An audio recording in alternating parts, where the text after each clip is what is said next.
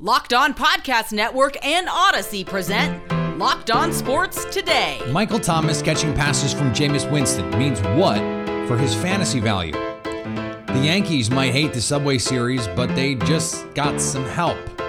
And Russell Wilson went to work on Wednesday.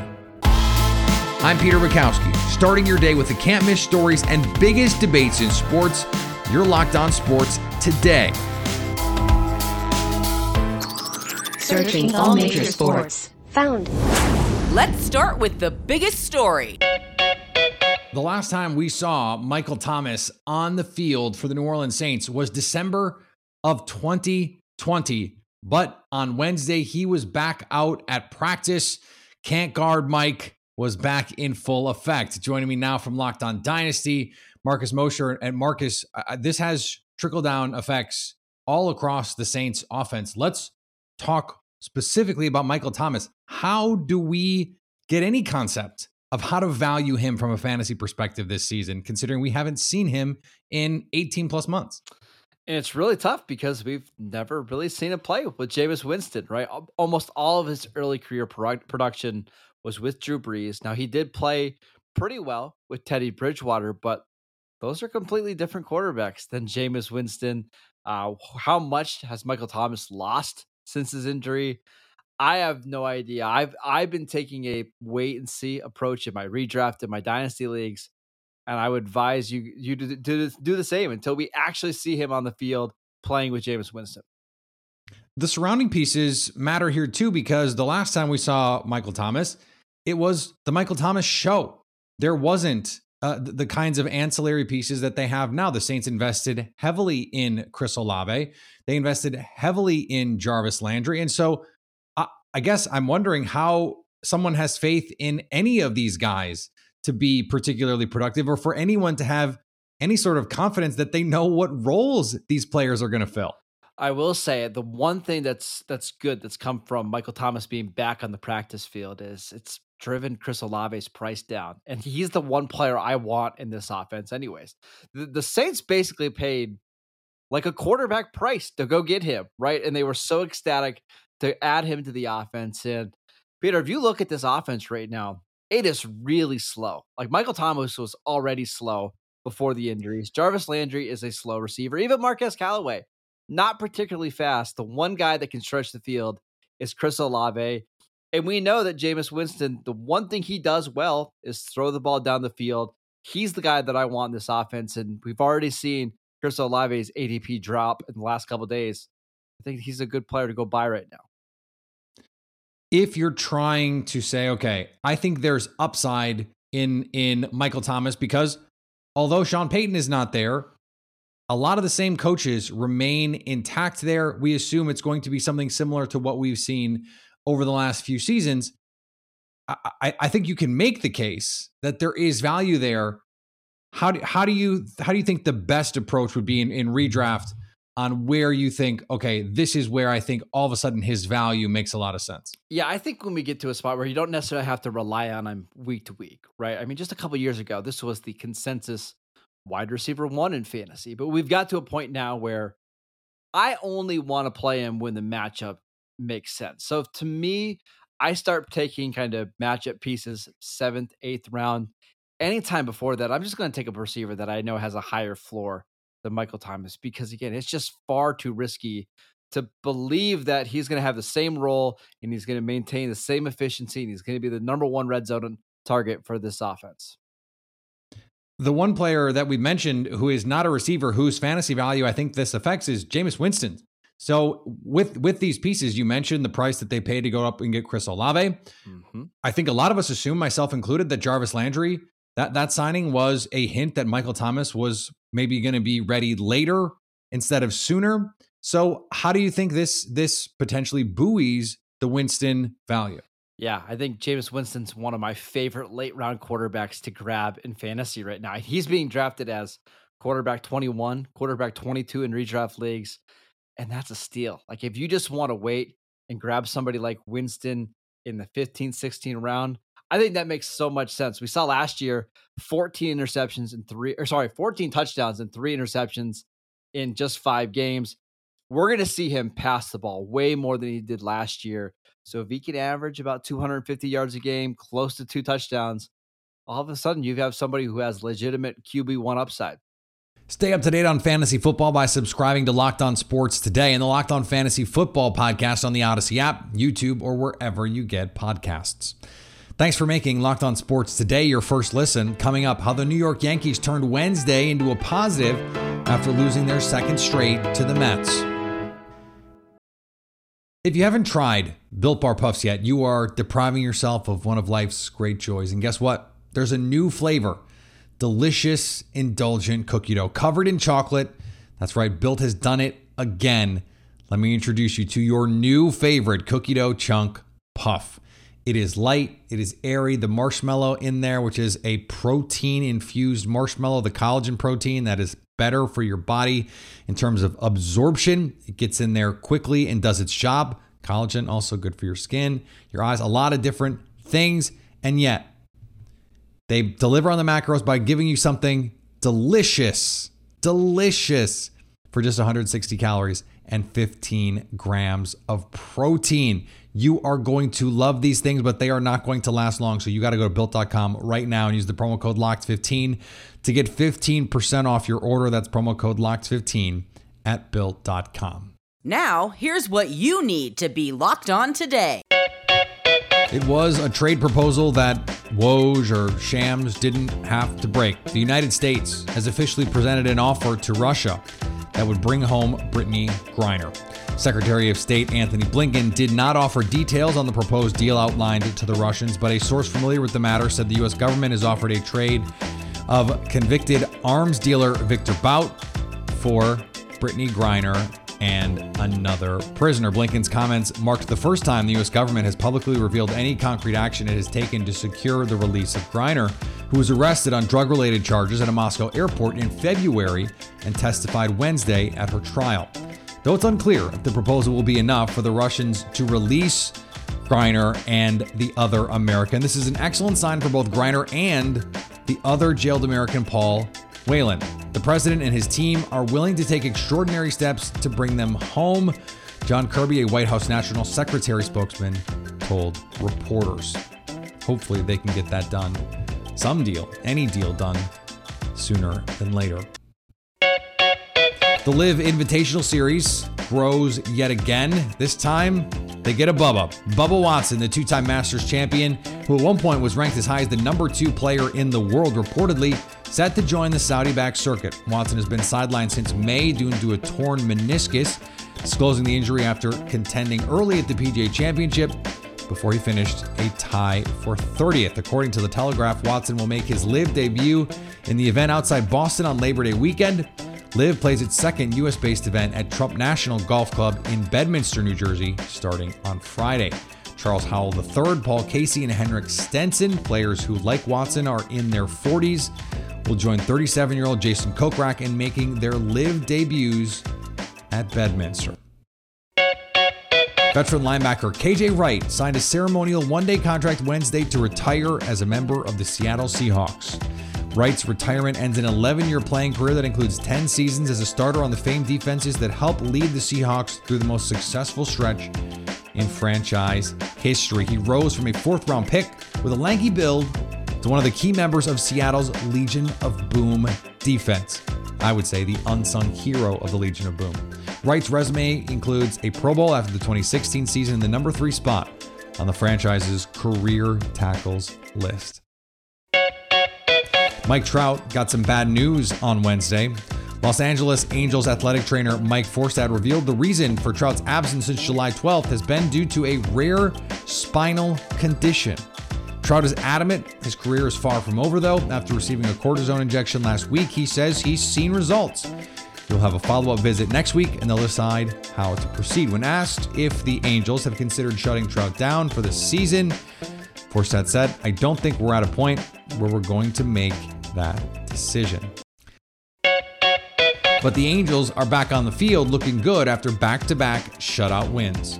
For the second day in a row, the Angels shut out the Kansas City Royals. I can't remember the last time they've done that two days in a row, let alone win two games in a row. What's going on, everybody? It's John from Locked On Angels. the the Halos take this one six to nothing off a pitching performance from Janson Junk, who went a career high five innings and got a career high eight strikeouts. So that was great to see. He just got recalled from AAA and he made a great spot start today for the Halos. In fact, over the last four games, Angels starting pitchers have pitched 20 innings and have only given up one earned run. That was between the Braves and the Royals. The same couldn't be said about the bullpen. That's why we lost uh, to the to the Royals in the first game. But all that to say, the Halos did very very well, six to nothing. We saw some RBIs from Brandon Marsh and Phil Gosselin and some great defense from Magneuris Sierra. And so we are just excited to head back to Anaheim and take on the Rangers this weekend with Shohei Ohtani on the mound. But it feels good to take this series two to one, especially after that first game where it just seemed like a disaster. The Halos did great on Wednesday, and Mike and I are going to break it all down for you on Locked On Angels on YouTube or wherever you get your podcasts, where it's your team every day. Here is another story you need to know. We had a thriller in the Subway Series last night. The Mets walking off the Yankees three to two with some clutch hitting. Joining me now from Locked On Yankees, Stacey Gotsulias. And, and Stacey, I know the Subway Series is your favorite, and we're going to talk about that in a second. But this is another game that the Yankees have not been able to put together enough either pitching or hitting to get themselves a victory. They've been in a little bit of a lull here in July. How concerned are you about the way that this team has been playing over the last few weeks? I'm concerned, but I'm not that concerned because they still have a double digit lead in the division. Um, they would have to start doing really badly for them to blow that lead. Um, but yeah, July's just been a, a rough month for them. Um, the things that were working for them earlier in the season, pitching and hitting, are not quite working for them the way they were. Uh, but I'm not that worried yet. I will. I'll stress the yet. Well, they also get some reinforcements. Um, the, the news broke right after the game that they are bringing in uh, Royals uh, Andrew Benintendi, a former Red Sox. Always funny when those two things come together. Uh, what is what does he potentially bring to this lineup that that maybe they need? Um, I guess he brings offense, right? Uh, they kind of need an outfielder that hits. They have Judge, he hits. They have Stanton, he's injured, but they needed someone to play the he hits a little bit hit. too. Yeah, um, because Joey Gallo's not doing anything. Um, you know, defensively he's okay, but he cannot hit. Um, just it's sad to watch because I really was hoping that he would turn things around this season. There wouldn't be as much pressure on him, and he just can't turn it around. So it'll be interesting to see um, what Benintendi brings to the Yankees, but you know his name was linked to them pretty much for the last two months, so it's not a shocking move. Um, I'm just more shocked that the Yankees actually did it, if that makes sense. I'm just surprised by that and the timing, just because of what happened last night. It's kind of funny that that happened. It's also interesting because it is it was the, the bullpen um, that that uh, blew this game, although it has been a very strong bullpen over the course of the season. Uh, if if this is the move. Is that enough? No. I will say that right now. No, they definitely need at least a starter or at least a bullpen piece. They need some sort of pitcher. So, no, that is not enough, at least for me. And I know other people also, but definitely for me, I need at least two moves by them for me to be satisfied with this trade deadline. Well, the good news is I only care what you think because we're talking right now, and so that's the important thing for me, Stacey.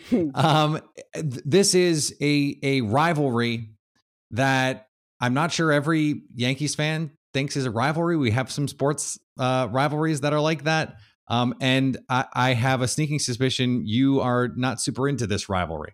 No, not anymore. It was fun the first I would say the first five to 10 years of the Subway Series because, you know, they never played. Only in that exhibition game that they won that fake Mayor's Trophy. And it used to upset Steinbrenner whenever the Yankees lost, even though it was an exhibition game. So those first few years of the Subway Series, you know, I had tickets where I was always at the Subway Series. And it really was a lot of fun and really intense. But it's been nearly 25 years of it now, and it's just not as fun as it was at the beginning. I feel like there needs to be a five year break. No playing the Mets at all nothing and then go back to it and it might be exciting again. Well, the, the the problem with that is they might play the Mets in the World Series this year, Stacey. Let's not talk about that. I don't want to think about that. I already I lived through 2000. That was too much for me. I can't do it again. Stay up to date on the New York Yankees by subscribing to Locked On Sports today and the Locked On Yankees podcast on the Odyssey app, YouTube, or wherever you get your podcasts. Which NFL stars move the betting line the most? Locked On has the 50 most valuable players in the NFL from the odds makers at Bet Online, and it's all on Locked On NFL. Check out Locked On NFL wherever you get your podcasts and on YouTube. Coming up, Russell Wilson got to work on day one of Broncos camp. Here's what to look for on Bet Online, your number one spot for all your gambling needs. The favorites to win the American League are two. Bet Online has the New York Yankees at plus 150 to win the junior circuit, with the Astros right behind them at plus 225. The next closest team in odds to win the AL are the Blue Jays at plus 800. In other words, not even close. Meanwhile, the National League has three favorites. Bet Online likes the Dodgers plus 150 to win the NL. The New York Mets plus 350 and Atlanta Braves just behind them at 4 to 1. They're the only other teams that are better than 11 to 1. Bet Online where the game starts. Russell Wilson making his Broncos debut at training camp, even wore his own jersey. The rarely seen own jersey wear. Good for him. Our own Cody Roark from Locked On Broncos was there to take it all in. And Cody joins me now. Cody, what have been your impressions of Russ? Now we get to see him actually on the field in training camp and and put through his paces. Well, so around a 10:05 a.m. Mountain Time this morning, we were able to see Russell Wilson, but he was actually on the field earlier at 5:02 a.m. this morning, full gear, padded up, going through a walkthrough with some of his teammates, some of the younger guys, the undrafted guys, and some of the late round wide receiver additions, really trying to get them on the same page. So I mean, it was a it was a good day for Russ. He came out the ovation was as loud as I've heard it been since you know since Peyton Manning, which you know there hasn't been a lot of quarterback excitement to get people to cheer for. But Russ went out there, and you know what? It's going to take a little bit of time for this offense to gel together. Russ looked good, eh, but the defense for Denver looked really good today. What do you think he brings in terms of improvement at the quarterback position above what used to be there? What is the most important thing that he's going to bring? he gives you a dynamic from the pocket, smart quarterback play, and he understands how to maneuver out of the way. I mean, there were several plays where Bradley Chubb and Malik Reed, Baron Browning were kind of creating pressure, and he just dips up underneath and throws it. I mean, he understands how to maneuver the pocket. Denver hasn't had that. They've had a lot of guys they call statues at quarterback back in the backfield where when pressure comes, it, they kind of collapse a little bit and they're scared. They're timid. Russ is not afraid to throw the ball and to find, uh, you know, his his bearings there. And that's one thing that was on display here in day one at Broncos camp. He maneuvered outside of a Malik Reed sack and threw a touchdown pass to Eric Saubert in the red zone period. He looks very sharp. And and look, even the offense, no pads are on just yet. So it's like, okay, everything's contact, two hand touch in a sense we'll get a little bit of a better vibe as to how everything goes, especially in the offensive line protection wise for us once the pads come on.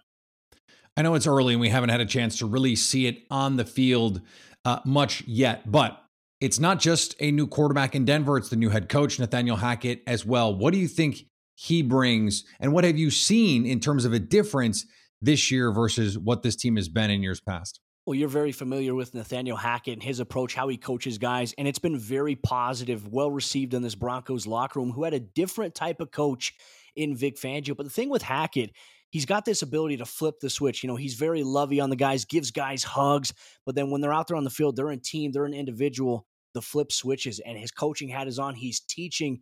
He's very good at instructing and working at and explaining things. And this is a coaching staff too that under his vision, they're going to teach players rather than drill it in their heads just in film. They're going to stop a play and they're going to demonstrate that.